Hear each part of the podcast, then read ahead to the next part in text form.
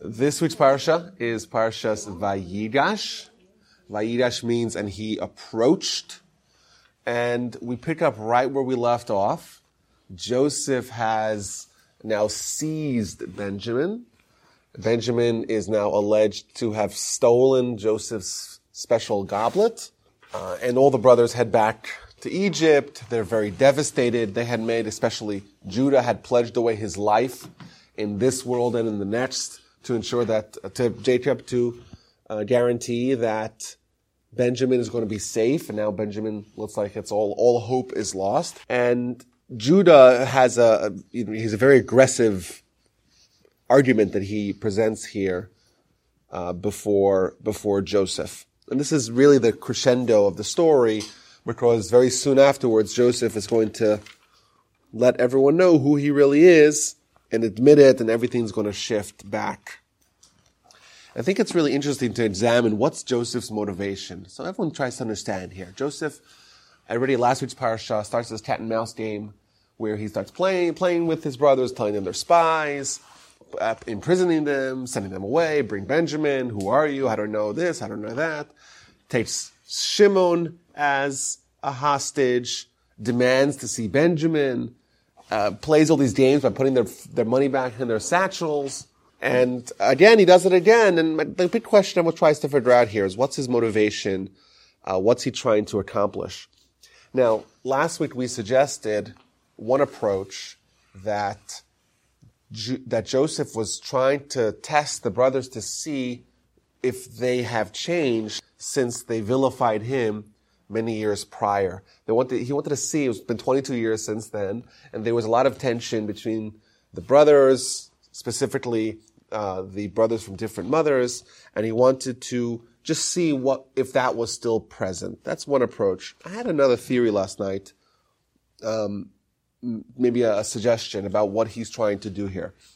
At the end of last week's Parsha, so Joseph takes Benjamin, and the brothers say to him, send Benjamin back and we will all be slaves for you. What essentially the brothers are doing, all the brothers that were part of the scheme to sell Joseph, right? It was everyone besides for Benjamin. All of them are offering themselves as slaves to Joseph. They don't know he's Joseph yet. But I think it's really interesting. The brothers, they committed a horrible crime prior, 22 years prior, by selling their brother as a slave. And I think it's appropriate, if they're going to rectify that, if they're going to achieve repentance, it would be through the same process where they're saying, Benjamin should not be offered as a slave, we're guilty, and thus we really are deserving of everything that we did to you. That was last week's parsha, part of the repentance process. Joseph now, he accomplishes that. He calls him back then, and it's really interesting to highlight what Judah, what he tells Joseph. And he recounts the whole story. And then at the end, he tells them that he highlights Jacob.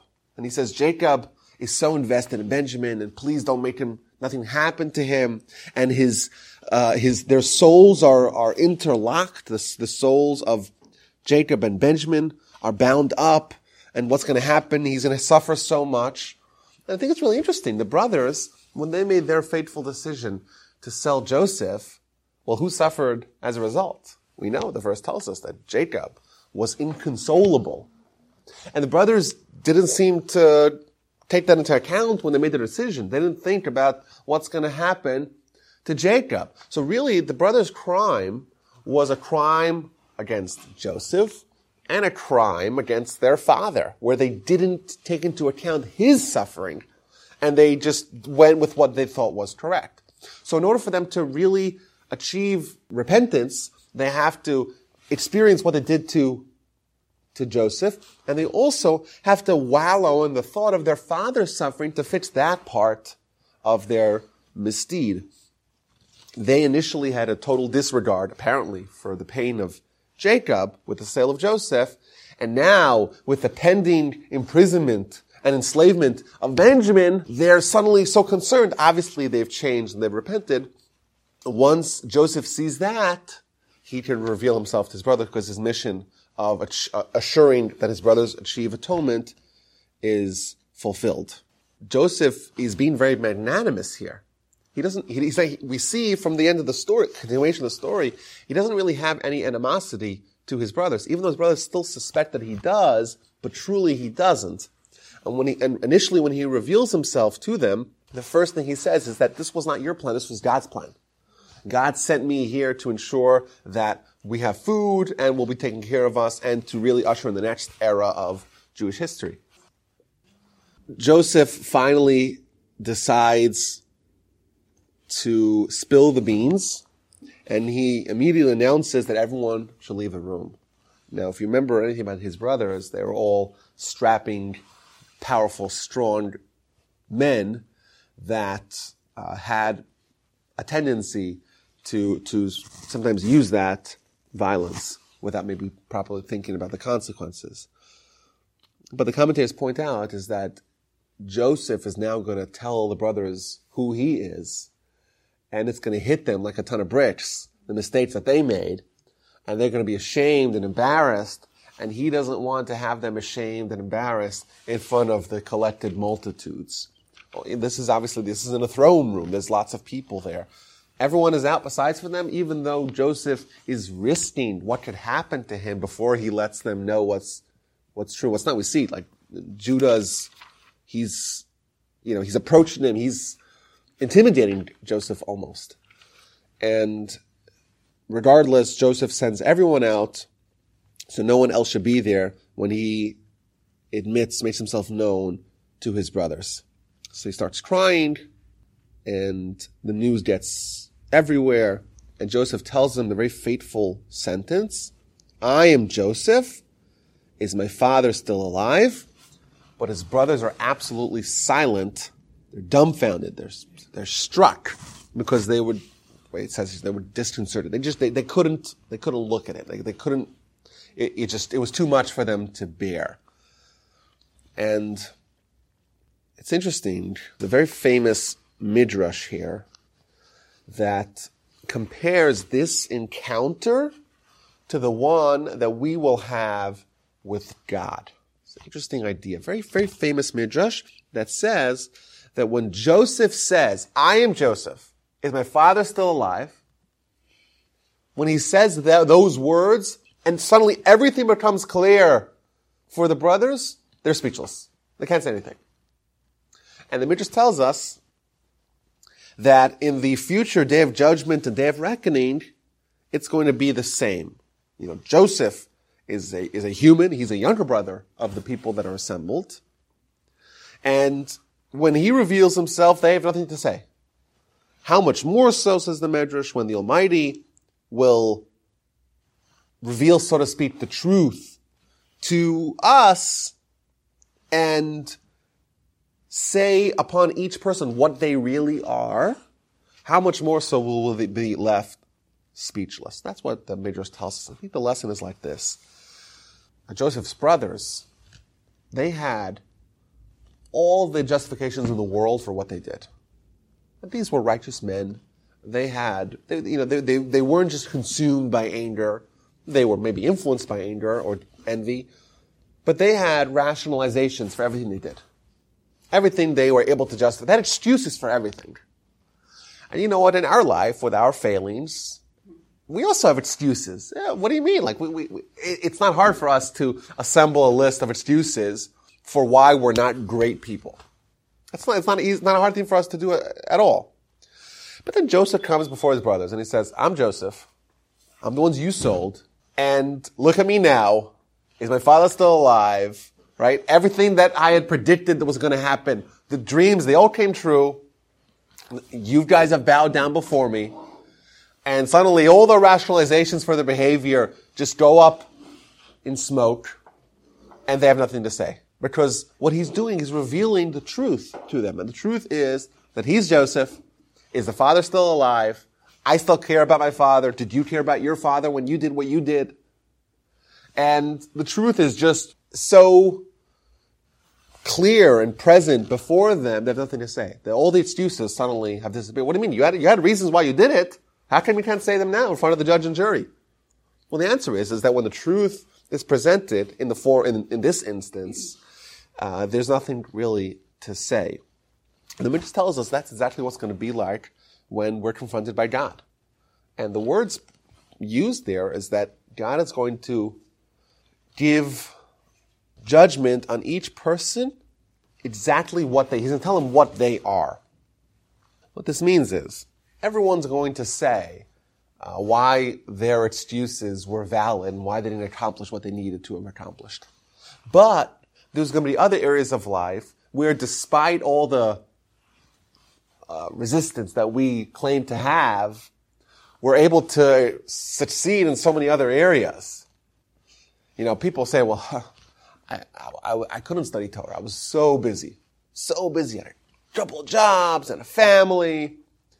And they might as well pull out the Netflix playlist and say, okay, like, you're really busy. Let's look how many hours in 2016 were spent watching television. And obviously you weren't that busy. And it's not telling you anything that's not you. It's just looking at what you did, and thus it's really showing that your excuses are really just excuses. You know, people who say, well, I don't have the mind to study Torah. It's too much information, it's too complicated. But somehow in other areas of life, they're able to wrap their heads around lots of pieces of data. Someone once said that I don't know if this is true anymore, but every 8-year-old kid knows how many RBIs and how many home runs all the players on their favorite team have. And if you actually assemble all that information, kind of write it all out, it's a staggering amount of data.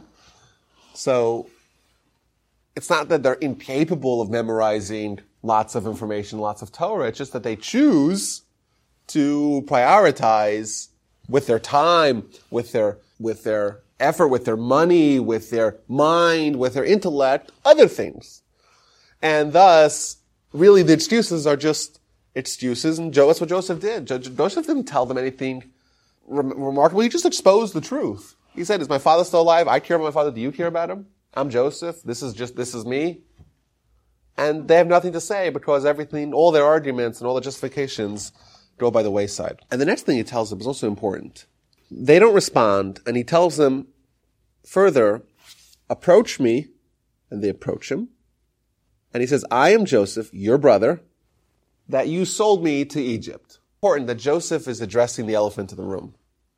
You know, it's been 22 years, but when your brothers sell you as a slave, it's probably something that you remember. And what he's saying to them is that, listen, let's address it. This is could potentially cause a lot of conflict between us, but I want to put it on the table right now. You guys, my brothers, sold me as a slave to Egypt 22 years ago. That happened.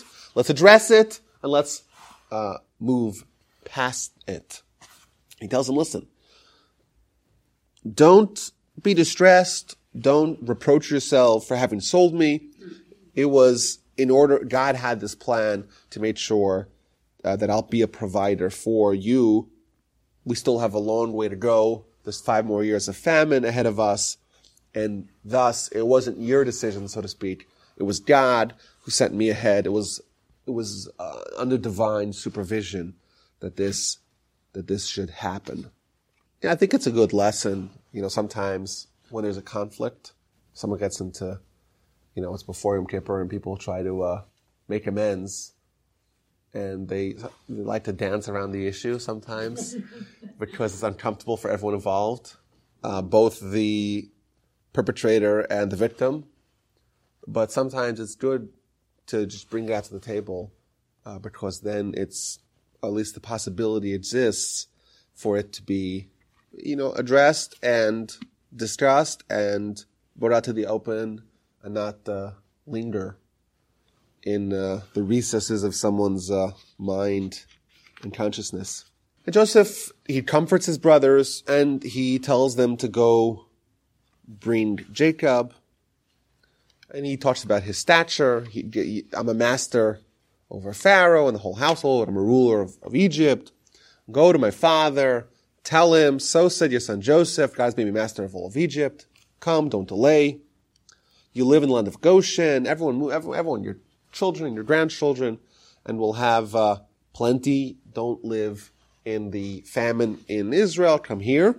And he starts hugging and kissing his brothers, and Benjamin, and specifically, and all his brothers.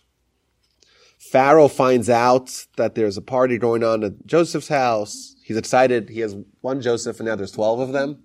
Can't believe his good fortune. They load up the animals. They go back to the land of Canaan. He gives them gifts, and he sends them 10 donkeys for his father, laden with all the best fruits of Egypt. And he instructs them, do not become agitated on the way. He realizes that there's going to be a lot of finger-pointing going on post facto. Who was guilty, and you know, who's responsible, and who's going to pay the price for it. He tells them, don't try to be so on the way. Don't argue about it, because you won't really get much productive results from that. They go and they arrive to Jacob. They tell him, he doesn't believe them initially. And they retell him everything. And finally he sees the wagons that Joseph sent, and his spirit was revived. And he exclaims, Jacob does, how great it is. My son Joseph is still alive. I'm going to go see him before I die. Jacob doesn't believe that Joseph is still alive. He doesn't believe it. And then finally, when he sees the wagons, then he believes it, and the spirit is revived. Really strange sentence here. The Talmud tells us that when, all the way back when Jacob was still a 17-year-old, we're told that Jacob gave over all of his Torah to Joseph. And Abraham, Jacob's grandfather, we're told in the Talmud, he knew Torah even before it was given. They had access to Torah, a primitive form of Torah, well, not a primitive form of Torah, but a form of Torah even before Sinai that was present in the collected knowledge of the Jewish people, starting with Abraham.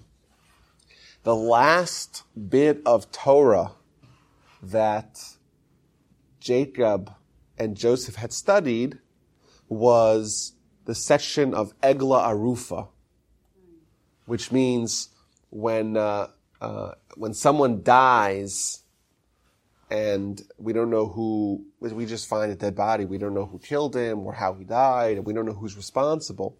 So we measure the distance of the corpse to the nearest city, and the people of that city, they have to undergo a process, or they have to do a process by which they kind of wash their hands from this tragedy. When someone dies, maybe they weren't fed properly, they came to the city, no one offered them food and water and provisions.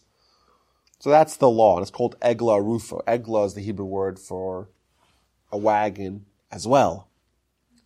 And therefore, the Talmud tells us is that when he sees the agalot, when he sees that, and he remembers that that's what the last thing they studied with Joseph, and Joseph's kind of sending him a subliminal message with, you know, wink, wink, I'm still around, I'm still the same Joseph, that really revives him. So maybe it's possible that Jacob believed them. He didn't think they were lying. He knew Joseph was alive. But in Jacob's mind, and we'll see this again later on, to be alive, to be breathing, that doesn't mean anything. What he was really concerned about is Joseph still alive spiritually? Is he still maintaining? He's a king in Egypt. What's going to be with him? Yeah. Is he still the righteous Joseph? And that's what he didn't believe. And then he sees that Joseph is still referencing the Torah they studied 22 years ago, and he is mollified. And right away they start plan their trip down to Egypt. And before they leave, Jacob brings sacrifices. And on verse 2 in chapter 46, God gives Jacob a prophecy. And he tells them, I am the God of your father. Have no fear in descending to Egypt, For I shall establish you as a great nation there. I shall descend with you to Egypt. I shall also surely bring you up, and Joseph shall place his hand on your eyes. So this is interesting. So we've mentioned already that Jacob did not have any prophecy for the entire duration of Joseph being gone. Right away, we find that Joseph's still alive. Prophecy immediately resumes. But it's interesting to note that if you read the verse, it says, God spoke to Israel, to Jacob, in a night vision. So the prophecy was at night. Jacob is the only one of the forefathers of Abraham, Isaac, and Jacob that the verse explicitly says that he had prophecy at night. The previous time was when he was escaping from Esau, when going to Laban, he had a nighttime prophecy with the ladder and the ascending and descending angels. So it's interesting that Jacob specifically is the one of the forefathers, or the only one of the forefathers, to whom prophecy, at least in these two instances, is doled out specifically at night. The question is why. And I think it's important to look at these two stories, these two episodes, and understand the context. Jacob, both times are Jacob leaving Israel. Initially, he's leaving Israel to escape from Esau and to head to Lavan, but he's going into exile. So the Jewish people, they're in Israel and they're leaving. Again, the Jewish people are in Israel, with the exception of Joseph and his family.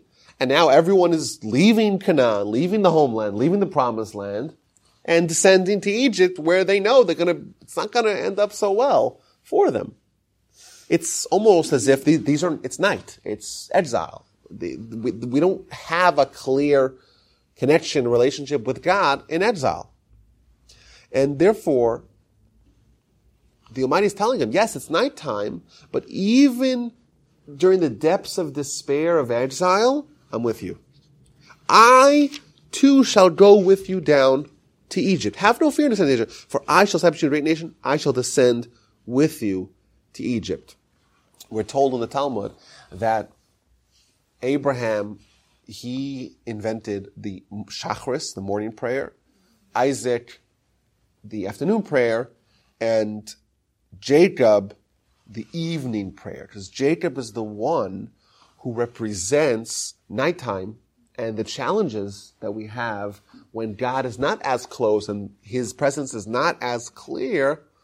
That is what Jacob represents. Indeed, that's Jacob is the father of Jewish people. That's been our history for a long time. And specifically in the darkness, at night, God says, I'm still with you. I'm heading down with you to Egypt. You may not see it in the depths of torment that you're going to experience in Egypt. You may not notice it, but I'm still there with you. And that indeed is comforting for us to know that when bad things happen to us, collectively and as individuals, it's important for us to realize that we are the nation of Israel. We come from Jacob. And Jacob also was told specifically that even though we're heading towards exile and we're heading towards darkness, God is still with us, and that's very comforting. This is the same lesson of Hanukkah. Hanukkah was a ray of light in a sea of darkness. You know, we were under Greek occupation, but before that we were under occupation of others. We were passed on to the Romans and passed on to the Byzantines, to the Ottomans and the Mamelukes and everyone else. And that's what Hanukkah really represents. Hanukkah represents that even though we are immersed in exile, we still have this light, so to speak, in the darkness. So Jacob and his family and his children and grandchildren, they all get into the wagons that Pharaoh sent. They take all their animals and their livestock, all their wealth that they had amassed. And the Torah begins to count the names of this procession. And it goes through all the names, and it breaks it down in the four families of Jacob, Jacob's four wives, 33 for Leah, 16 for Zilpah, 7 for Bilhah, and 14 for Rachel, and the total is 70. Now, it's interesting, if you actually count the names, you only end up with 69, because there's only 32 in the family of Leah, not 33. But The truth is that these were the ones who left Israel, who left Canaan, but one of them was born. There was a baby born right on the doorstep of Egypt, and that's Yocheved, who is going to be the mother of Moses. So this is interesting here. So Yocheved is born in the doorsteps between the walls of Egypt, which is an interesting terminology that the Talmud uses. That between the walls is like kind of on the transition into Egypt, she's born. And the question is, why does it have to happen like that? Like, why does it have to be that she's born, like right as they're transitioning into Egypt, she's born? Like, so they stopped along the way and said, okay, now we need a midwife because there's a baby being born. Oh, we're between the walls. You know, it seems very strange. I think the idea is that whenever God is about to smite the Jewish people, there's always going to be the remedy before the wound. That's God, the way God works with us. The remedy is always precedes the wound. The Jewish people, even though they're heading, well, the nascent Jewish people, even though they're heading to Egypt as the protected people, family of Joseph, they're going to end up being enslaved in Egypt. But we know the stories that Moshe is going to lead them out of Egypt. So before God places Jewish people in the plight that's going to befall them, he has to already start planning, so to speak, the remedy in the form of Moses. And therefore, Moses' mother had to be born before they actually entered. Zionism reached a crescendo 50 years before the Holocaust.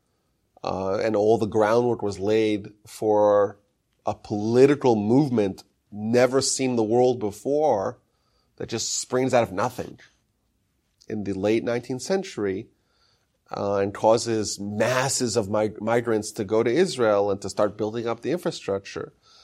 Before the destruction of the Jewish epicenter in Europe, it's kind of similar. And it's also, I think this sentiment is echoed as well in verse 28. So verse 28 here says that Judah was sent ahead of them to the land of Goshen, and then everyone else came to the land of Goshen. So Judah is sent before them to do something. So Rashi tells us that Judah was sent ahead of the crowd in order to establish some basic Jewish infrastructure. Maybe a Jewish school, a synagogue, a yeshiva, something to ensure that there is something, that there is a necessary infrastructure for a viable Jewish community in Egypt, which is again similar to that idea that there's always we have to prepare before something actually happens, where there's a shift, there has to be something, the groundwork has to be laid for Jewish continuity. There's a historical parallel to this, where 10 years before the destruction of the first temple, Nebuchadnezzar, he sends as hostages 10,000 people from Judah, which is Israel or Canaan, those names are interchangeable, at least geographically. He sends 10,000, including the prophet Ezekiel, in chains, really, to Babylon as hostages to prevent eruption of revolt from the Jewish people. And to look at the best and brightest of the Jewish people being sent away is very disconcerting. But the Talmud tells us is that this is God's, once again, preparing the remedy before the wound. The wound is coming. The destruction of the temple and the destruction of the Jewish life in Israel is pending. It's 10 years away. We don't know that because we don't have the same foresight and vision. But God prepares what's going to be a very viable and vibrant Jewish community in Babylon by sending the best and brightest to establish the groundwork for Jewish civilization in Babylon, and that way when the masses arrive, they find the infrastructure that can maintain a viable Jewish community for a very long period that people are going to be in Babylon. The people in Babylon for about almost 2,500 years, long time, that there's a Jewish center in Babylon. And during much of that time, it's actually not a Jewish center, it's the Jewish center of Jewish life. Now, it's interesting, in 1880, there was a huge migration of Russian and German Jews to the United States. Many... the initial influx of masses of Jewish immigrants to the United States was in the early part of the 1880s. And when they came to America, they did not find a viable Jewish infrastructure. It was, there weren't schools, there weren't kosher food establishments, there wasn't synagogue, there were a few, but it wasn't enough, and that's why we see, the American Jewry really, went assimilated en masse in huge numbers because there wasn't this Judah being sent ahead or this plan for preparation of the ground for viable Jewish life. Which is why there was a lot of resistance. People believed in Europe that if you leave Europe, and you leave Poland, or you leave Lithuania, you leave Belarus, you leave these places where there's strong Jewish environments, and you go to America, you're done. Because people would go to America, they could be pious, but they get to America and they have to work on Shabbos. There's no option to not work on Shabbos. And what happens? They just lose their... They start systematically becoming acculturated and assimilated, and they're gone. And that's indeed, unfortunately, happened. Now, thank God it's not like that anymore, but we see the importance of having a Jewish infrastructure for where someone can live. In fact, Maimonides tells us someone is not allowed to live in a city where there's not a Jewish school. Because what happens if you don't have a Jewish school? How do you educate your children? How do you do it? How do you do it? You can't. So it's the number one responsibility. You have to live in a place where there's a school, there's a shul, there has to be, or else what's going to be with the future of the Jewish people? How could they possibly survive and thrive when there isn't the very basic infrastructure that allows that to happen? Now, so Judah sent ahead, the family's all heading down, and Joseph harnesses his chariot to go meet Jacob. And they have this really fateful encounter. Jacob, they see each other, Joseph falls on his neck, and he cries and he hugs him. And it's interesting that this is somewhat of a one-person show. While Joseph is emotionally hugging and kissing his father, Jacob appears to be stoic. All we hear about is Joseph. And there's a very famous teaching in the Talmud that Jacob wasn't hugging and kissing Joseph because he was saying the Shema prayer. It's a really strange idea because the Shema prayer is said twice a day, in the morning and at night. We already know about Joseph that he maintained his Jewish character even though he was immersed amongst the Gentiles. So if it was the correct time to say Shema, they both should have been saying the Shema. If it was not the correct time to say the Shema, so why was Jacob saying the Shema? Either they both should have said it, or neither should have said it. That's the question. And a lot of answers given. So there's a very famous answer given by the Maharal, where he says that Jacob, after all, he was the father who didn't know that his son was alive. So his joy was much greater than Joseph's joy. Joseph knew his father was alive all the time, all along. And plus, the love of a father to a child exceeds that of a child to a father. So Jacob has more joy, and Jacob wants to inject the joy into a mitzvah. He has love that is bursting forth. He wants to inject that love into the first sentence of the Shema, to love God. That's a famous answer given. My grandfather, in one of his books, he gives a really interesting another answer here. We're told in the Talmud that the Avos, the forefathers, Abraham, Isaac, and Jacob, are the chariot of God. What this means is that a chariot is always ready for the rider, and the rider decides whether he wants the chariot. So when one of the forefathers has prophecy, that is God choosing to speak to Abraham, Isaac, and Jacob. Because Abraham, Isaac, and Jacob, they're always ready for prophecy. Whereas earlier in Genesis, we meet Cain. Cain descends from God. The reason why the prophecy ceased was not because of God removing himself, but because the receptacle, the vessel for prophecy, is being demoted and downgraded to no longer being capable of prophecy. So Abraham, Isaac, and Jacob always maintained a constant ready state of prophecy should God want to talk to them.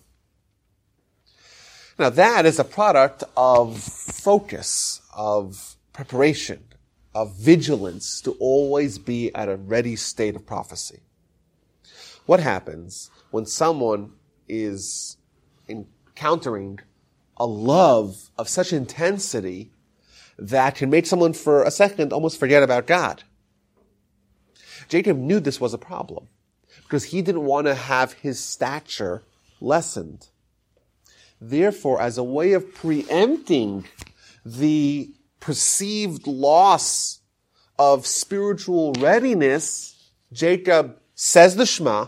Shema is the intellectual affirmation of God's presence, and therefore he's counteracting the negative effect that it would have on his spiritual readiness for prophecy. Jacob was at a very high level of spiritual readiness. He didn't want to lose that, not for a second, and therefore he ensured that he would say Shema right when he meets Joseph and thus maintain his level. So the Talmud in the book of Brachos on page 5a tells us that the best gold standard for resisting the Yetzirah, for defeating the Yetzirah, is to agitate it with the Yetzer Tov, which means to convert the evil inclination to a good inclination. If your enemy is suddenly your ally, you don't have a battle. That's the best way. If that doesn't work, says the Talmud, someone should study Torah. Because studying Torah makes you rise above your Yetzirah, and not be subject to a battle. If that doesn't work, someone should read the Shema. Or say it. Yeah, read the Shema, say the Shema. If that doesn't work, someone should remind him of the day of death. That's guaranteed to work. That's the poison pill. Oh, yeah. Because if you remind your Yetzirah of the day of death, it chokes life out of its influences. That's the Gemara in Brachos on page 5a. And these are ways to defeat it, to prevent the battle. So Joseph and his brothers, they arrive, they settle down in the land of Goshen. They're somewhat secluded from the rest of the Egyptians, especially because they're shepherds, and the Egyptians, they deified cattle, strangely enough, and therefore Joseph wanted to highlight that to make sure that they got their seclusion and they wouldn't be adversely influenced by their neighbors. A contingency of the brothers go meet Pharaoh, and Joseph tells them beforehand, be very careful, because he likes me a lot, and he would love nothing more than to have a whole band of brothers to work to work in the government, and Joseph does not want that. So he tells them again, make sure you tell Pharaoh that you're just simple farmers. And actually what he selects here, he selects from the least of his brothers. He took 5 of his brothers that were the least imposing. Who are these 5 brothers? Reuven, Shimon, Levi, Yisachar, and Benjamin. So think about it. The least of the 5 brothers include Shimon and Levi, who slaughtered a whole town. These were the more minor brothers, the not so imposing. They're the ones who can maybe pass off as simple farmers and simple shepherds. But the rest of them, then Pharaoh would automatically know that these are much more than just simple shepherds. They successfully managed to be allowed to be settled in Goshen. And then Jacob meets Pharaoh. And Jacob blesses Pharaoh. And Pharaoh asks the strange question, how old are you? Remember, Pharaoh is the one who had the birthday. He obviously is interested in this question. And Jacob, we know, is 130 years old as he answers. So I guess Jacob looked really old, and he was asked by Pharaoh, how old are you? And Jacob's response really needs to be analyzed. Jacob answered Pharaoh, the days of the years of my sojourns have been 130 years. Few and bad have been the days of the years of my life, and they have not reached the lifespan of my forefathers in the days of their sojourns. A really strange sentence here. He is making distinctions between days of sojourns and days of life. So he says, my days of sojourns, which is how long have I been breathing, 130 years. But the days of my life is very few. And the ratio of days of life vis-a-vis days of sojourns don't approach the days of life in the days of sojourns of my forefathers. What he's telling us is that there's two kinds of life. There's life, which is you're alive, you're breathing, you know, there's brain activity, and there's spiritual life, where you're actually alive.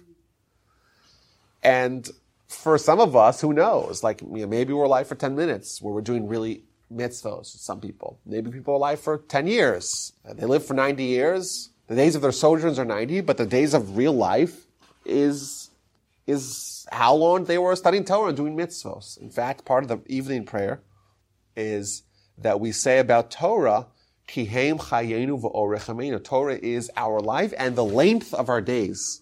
What this means is that there's two counters. You know, you look at your ID, it says when you were born. That's the days of sojourns. But the days of your life, well, how's that measured? There's a totally different clock that's counting up the actual years of life. And Jacob is lamenting the fact that his actual life doesn't approach the life of his forefathers. When Abraham dies, the Torah testifies upon him that all of his 175 years were real life. What it's saying is that he maximized his days of sojourn to make sure the days of sojourn were all days of life. And it does the same thing with Jacob as well, but his personal perspective is that it's not quite like that. Now, if you count the number of words that Pharaoh tells Jacob and Jacob tells Pharaoh, the number is 33. Now, we know that Jacob dies at the age of 147.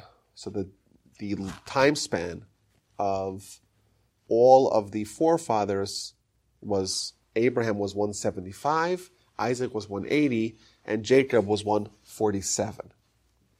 Why is there a disparity? So we're told that all of them were destined to live for 180. And that's why Isaac lived for 180.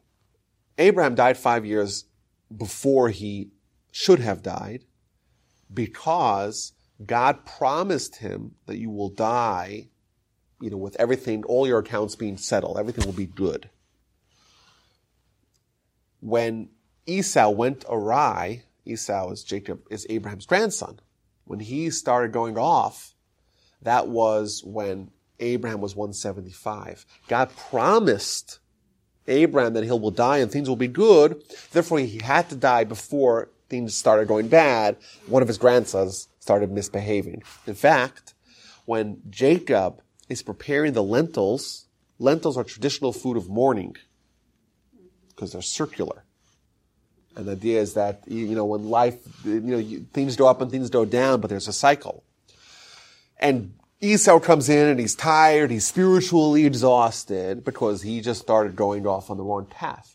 The reason why Jacob is cooking lentils because Abraham had died, and that's the food of mourning. And the reason why he had to die early was because Esau was going off. Jacob died at 147. He died 33 years before he should have died. And the reason why is because of these 33 words of this encounter. Jacob is complaining about his life, and therefore because he's complaining about your life, that's going to deduct from your life as well. And now what's interesting is that Jacob is penalized not only for his words, but for Pharaoh's words as well. Apparently, Pharaoh, when Pharaoh was asking the question, that was being prompted by what he saw in Jacob. Jacob gave off an appearance, a sad appearance about his life that prompted Pharaoh to ask, how old are you? And for him to launch into this, you know, this lamentation about, well, my life is not that good and things aren't that great. So therefore, Jacob is penalized not only for his complaining about his life, but also about the appearance that he gave off that other people picked up upon and prompted their question, which brought about his response, which really shows us about Jacob's greatness. You know, the only thing that could have deducted possibly from his righteousness is this story where he is complaining about his life. And by the way, even when he is complaining about his life, we learn a very valuable lesson. We learn about what life really is. It's not just breathing. You know, you could invent a computer program that simulates breathing and brain activity. You could do that. That's not life. Life is where your soul is alive. Your body's alive, that's no big deal. To make your soul alive, that's a challenge.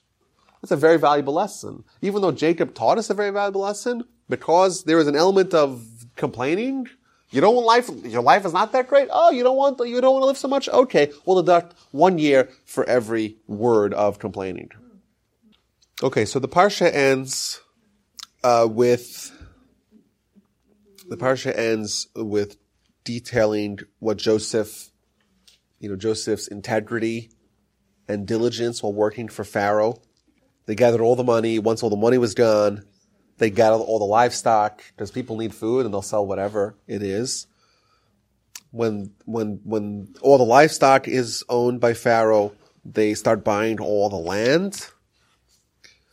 They acquired all the land, and what Joseph did to ensure that people recognized the land belonged to Pharaoh is that he resettled the cities. You know, if I keep you on your land and you're working for Pharaoh, you still feel an ownership interest, proprietary interest. This is my land. It's been part of my family for a long time.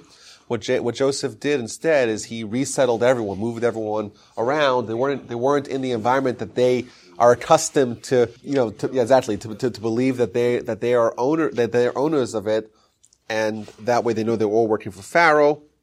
Pharaoh would take a cut of everyone's worth. They'd be sharecroppers for him. And this really shows, I think, the story, the Torah is going out of its way to tell us the detail of the story. The Rabban tells us is that this is to show how this, you know, Joseph, how committed he was, as we've seen with every stage of his life, that he, when he gets committed to something, he does it entirely and perfectly, even though, you know, Pharaoh has all the money, he has all the livestock, he has everything. What else could he need? Now maybe giving people a freebie. No, well, if they're working for Pharaoh, this was the deal. This is the deal. And indeed, that they should, Joseph's responsibility to his shareholders, so to speak. He is tasked with a job, and he has to do his job, and that, you know, that, even though you would say, well, okay, maybe take the foot off the gas a little bit, you know. The truth is, no, your job is to do your job, and Joseph's job was to be the fiduciary of Pharaoh in oversight of Egypt, and he had to act in Pharaoh's best interest. And we see today, like, to us, this is unimaginable, inconceivable to have a public servant that's so dedicated to their task that bribes are not, he's not interested in bribes, not interested in skimming a little bit.